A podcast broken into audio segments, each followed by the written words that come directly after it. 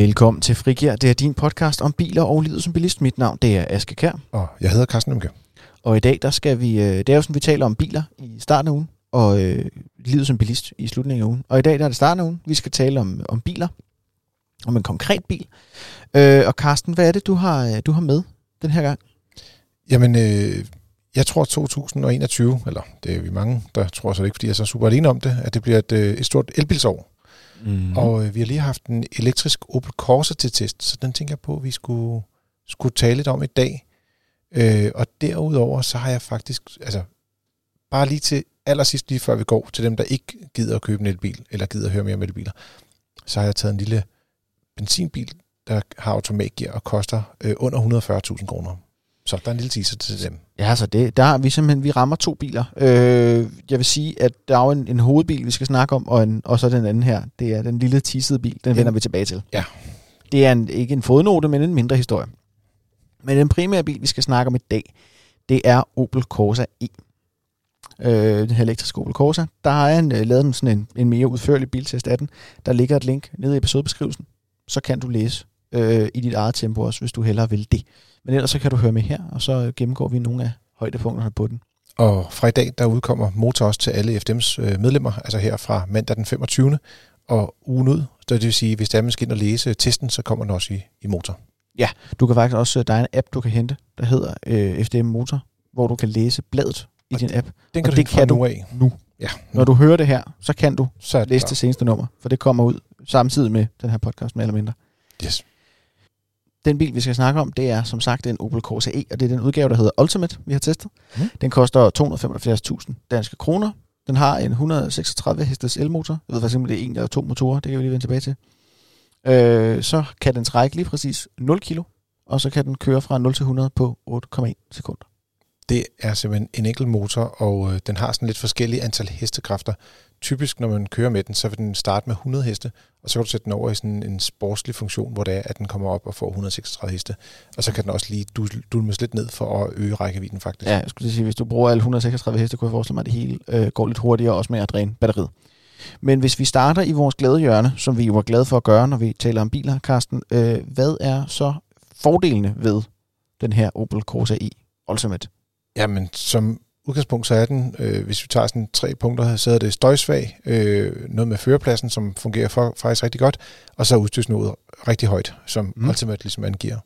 I forhold til det støjsvag, så, øh, hvad er det, øh, så synes jeg, det er lidt... Øh, den er meget stille. Det er rigtig mange elbiler, der er det, især når man ligger og kører i byen og i landevejshastighed. Men, men lige præcis, den, der, den kan faktisk godt have en lille smule sådan hylden, altså for motoren, når man kører motorvej. Mm. Og dermed minder den faktisk lidt mere om sådan en, en stille, almindelig bil, altså en benzinbil, ikke?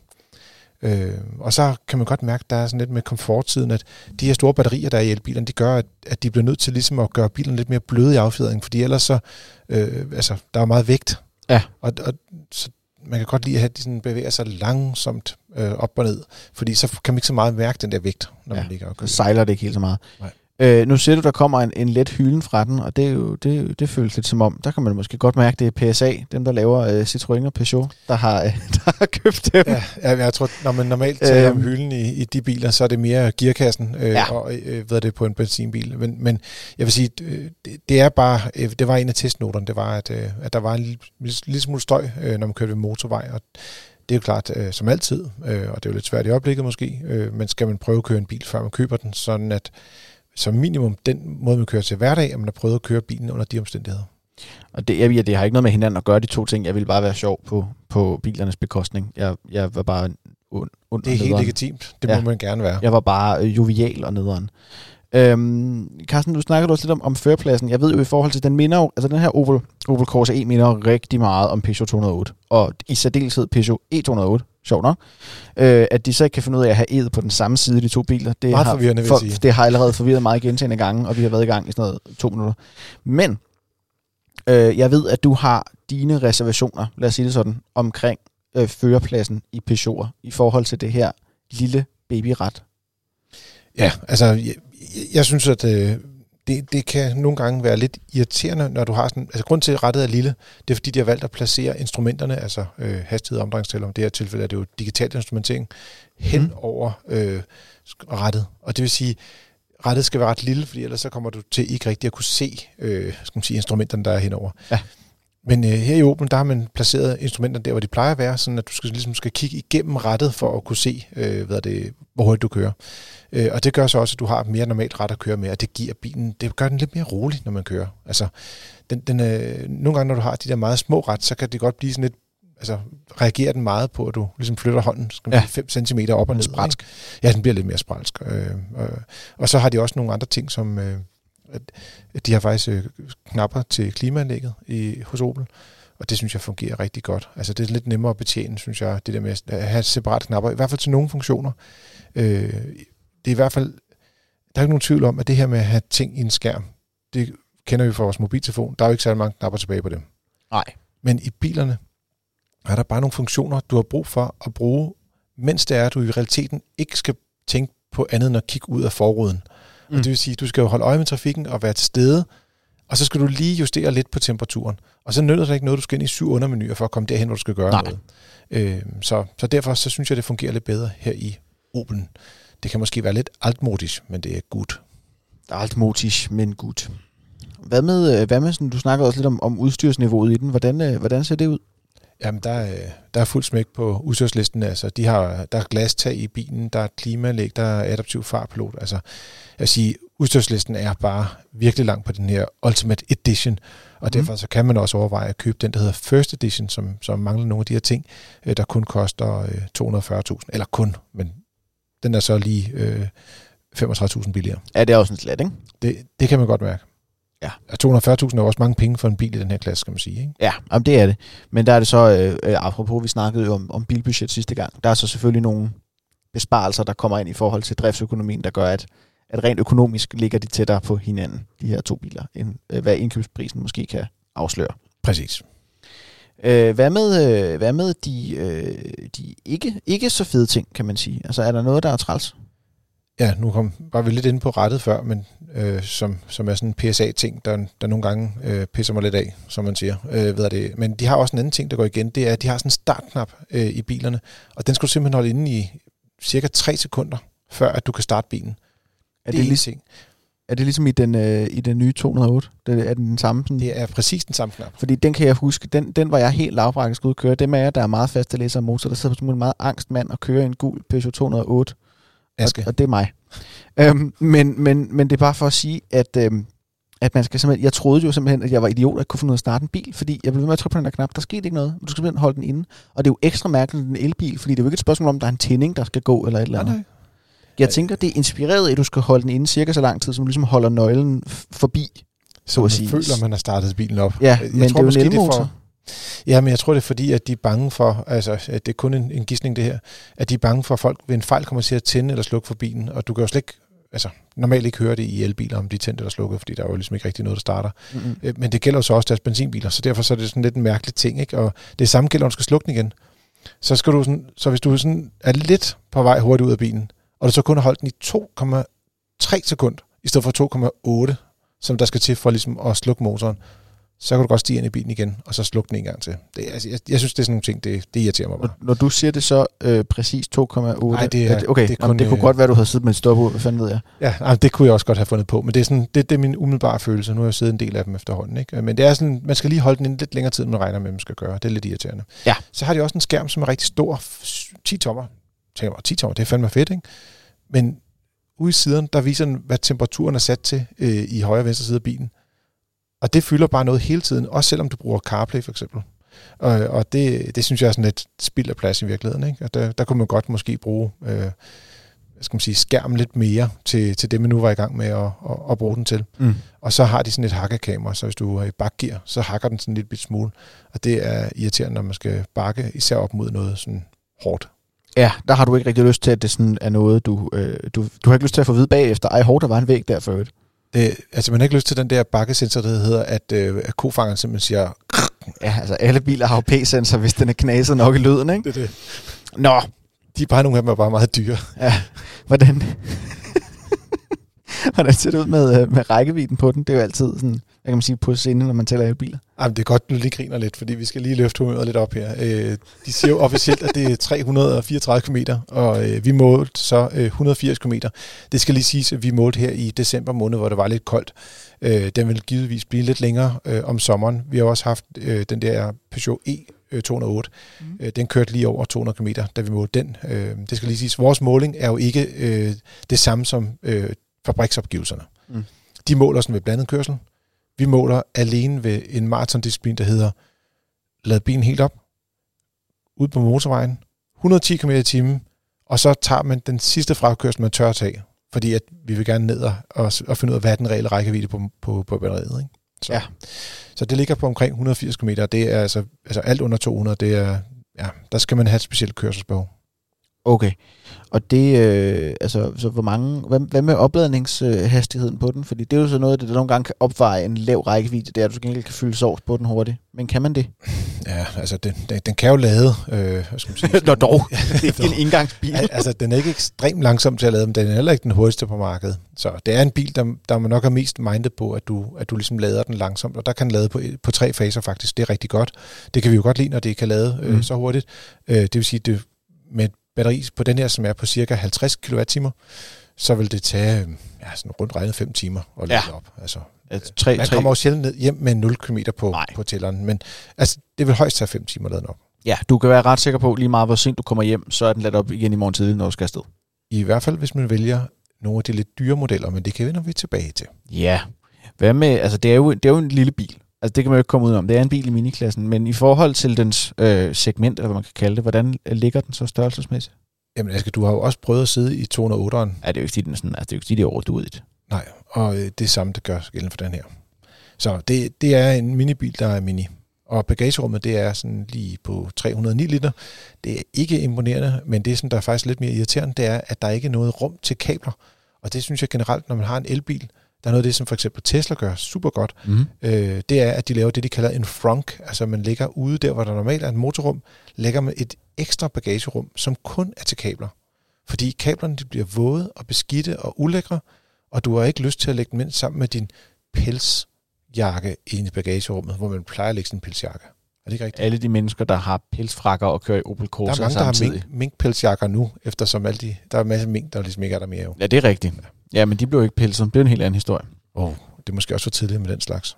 Ja, jeg ved ikke, om det er too soon. Nå, Carsten, øh, hvad med, øh, hvis vi nu bevæger os over i noget af det, som man kan kalde, jeg ved ikke, om man kan kalde det lidt mere øh, sådan, øh, forhandlerfittet Øh, men hvordan med en af, en af vores kæpheste herinde i huset, det har jo alle dage været garantiforhold. Hvordan, hvordan ser det ud på den?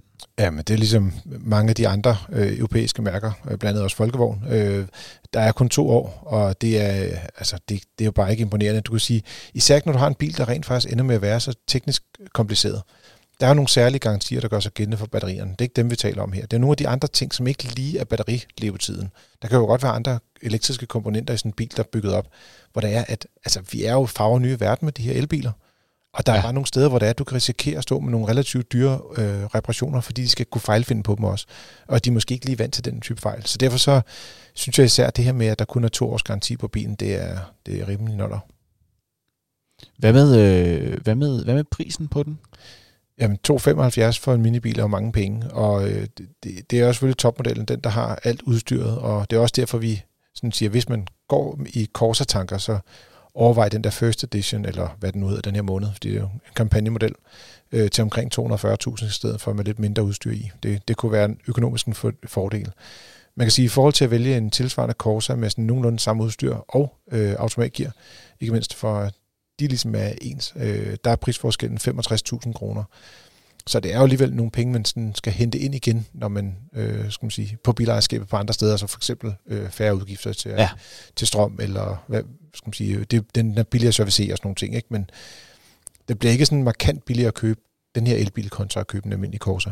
Nej, det er cirka, det er nok, altså uden at være helt stensikker i det, så lyder det lidt som om, at det er sådan hen over, jeg ved godt, vi har måske ikke regnet på det, men hen over hele bilejerskabet ender det nok med, hvis man igen husker tilbage til podcasten fra sidste gang med bilbudget, så ender vi faktisk med, at de to biler koster sådan cirka det samme at have. Ja, der, altså, ja, det, og, men det er lidt det med, det er altid svært, når du, man taler om de her biler, som har et ekstremt højt udstyrsniveau, fordi det er også dem, der får det største værditab. og det er også interessant at se, hvad kommer til at ske med sådan en elbil, der i dag har en rækkevidde på motorvej på 180 km om, om vinteren, eller sådan. Det var ikke engang, fordi det var streng vinter. Når den bil så er fem år gammel, hvor langt kan den så køre? Fordi den mister jo noget af kapaciteten, det ved vi jo på batteriet. Ja, der er både, hvor hvor langt kan den så køre, men ja, der er også et interessant spørgsmål lige at sige, vi kan jo også se på både ladehastighed og på batterikapacitet, men i særdeleshed ladehastighed, at det er jo et område, der rykker sig utrolig hurtigt. Altså der sker rigtig, rigtig meget.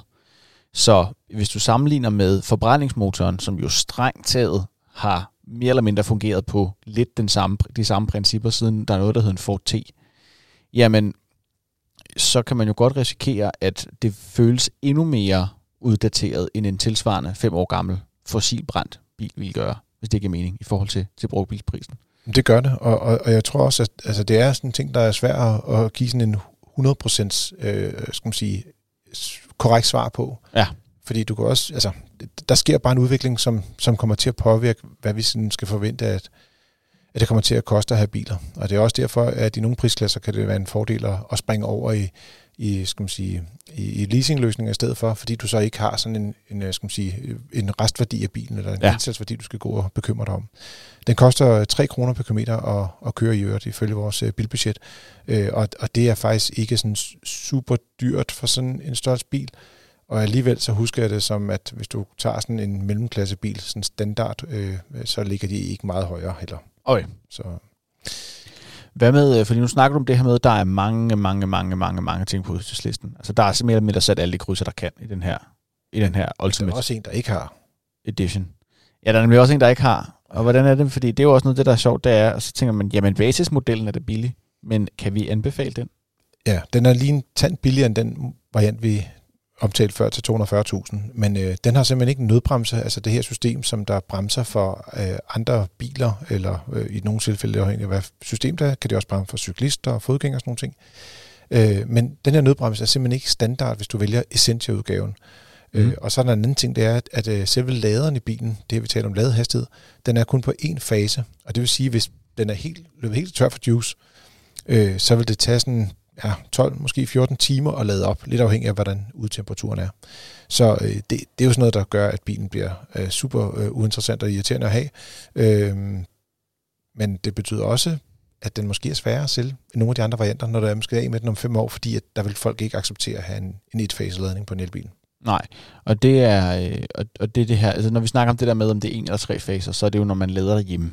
Ja, lige om. præcis. Det er ikke hurtigladning, det er nogle helt Ikke andre tal end 5 timer og 12-14 timer og sådan noget. Den hedder er jo Essentia, og den skal man undgå så.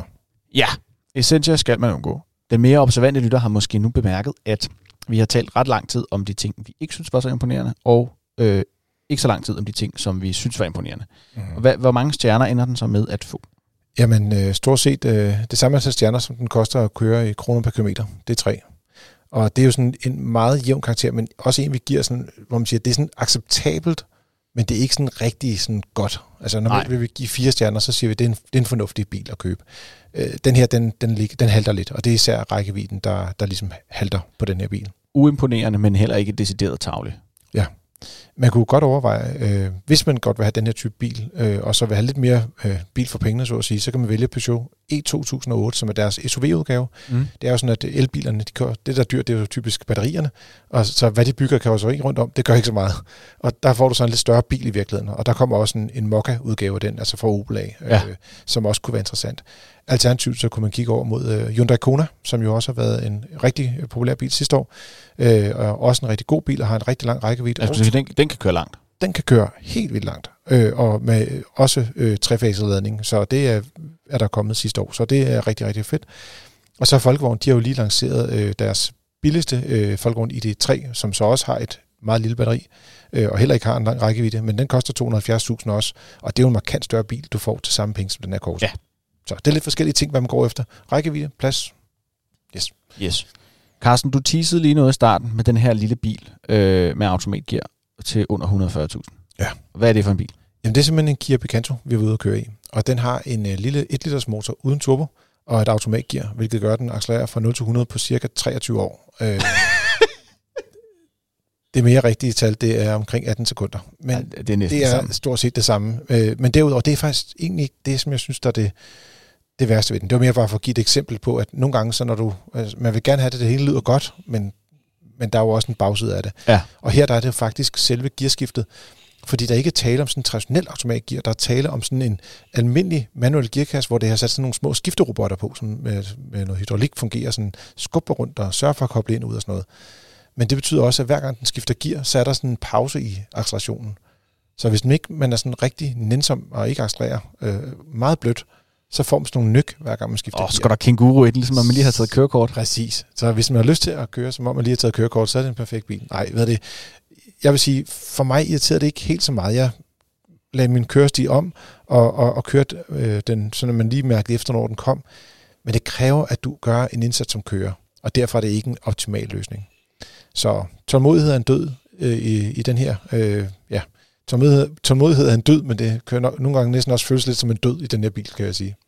Så der kan man læse testen af den inde på fdm.dk. Der har vi lavet en anmeldelse af den, og der fortæller vi også lidt om hele det her. Der er kommet nyt facelift på Picantoen, som jo netop er blevet cirka tre år gammel, og så skal, de jo, så skal der ske noget. Ja, så skal, der, så skal der ske et eller andet. Trådløs CarPlay. Uh, Trådløs CarPlay, du. Det har de nemlig ikke engang i den der Opel Fancy. Hold op. Er det, og det har du også til 140.000. Det er egentlig lidt mærkeligt, der ikke er det. Nå, øh, jeg smider det link ned i episodebeskrivelsen også. Det skal nok lige få dig. Tak. Så den kan du også finde dernede. Og ellers så vil jeg bare sige, at øh, du er lyttet til Frigir. Det var dit frikvarter med biler og livets bilist. I det her tilfælde en meget kort øh, benævnelse af en øh, Kia Picanto. Men det er Og, også en mikrobil. Ja, en, Så- mikro, en, mikro, en, en mikrosnak om en mikrobil, og en minisnak om en Opel Corsa E. Du kan anbefale os til dine venner. Du kan give os nogle stjerner. Du kan kaste en anmeldelse vores vej. Det må du meget gerne gøre.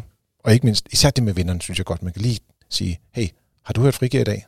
Ja, Ellers og så, kom i gang. ja, ja, ja, det er vigtigt, at man ikke bare anbefaler, men man decideret fører en eller anden form for disciplin.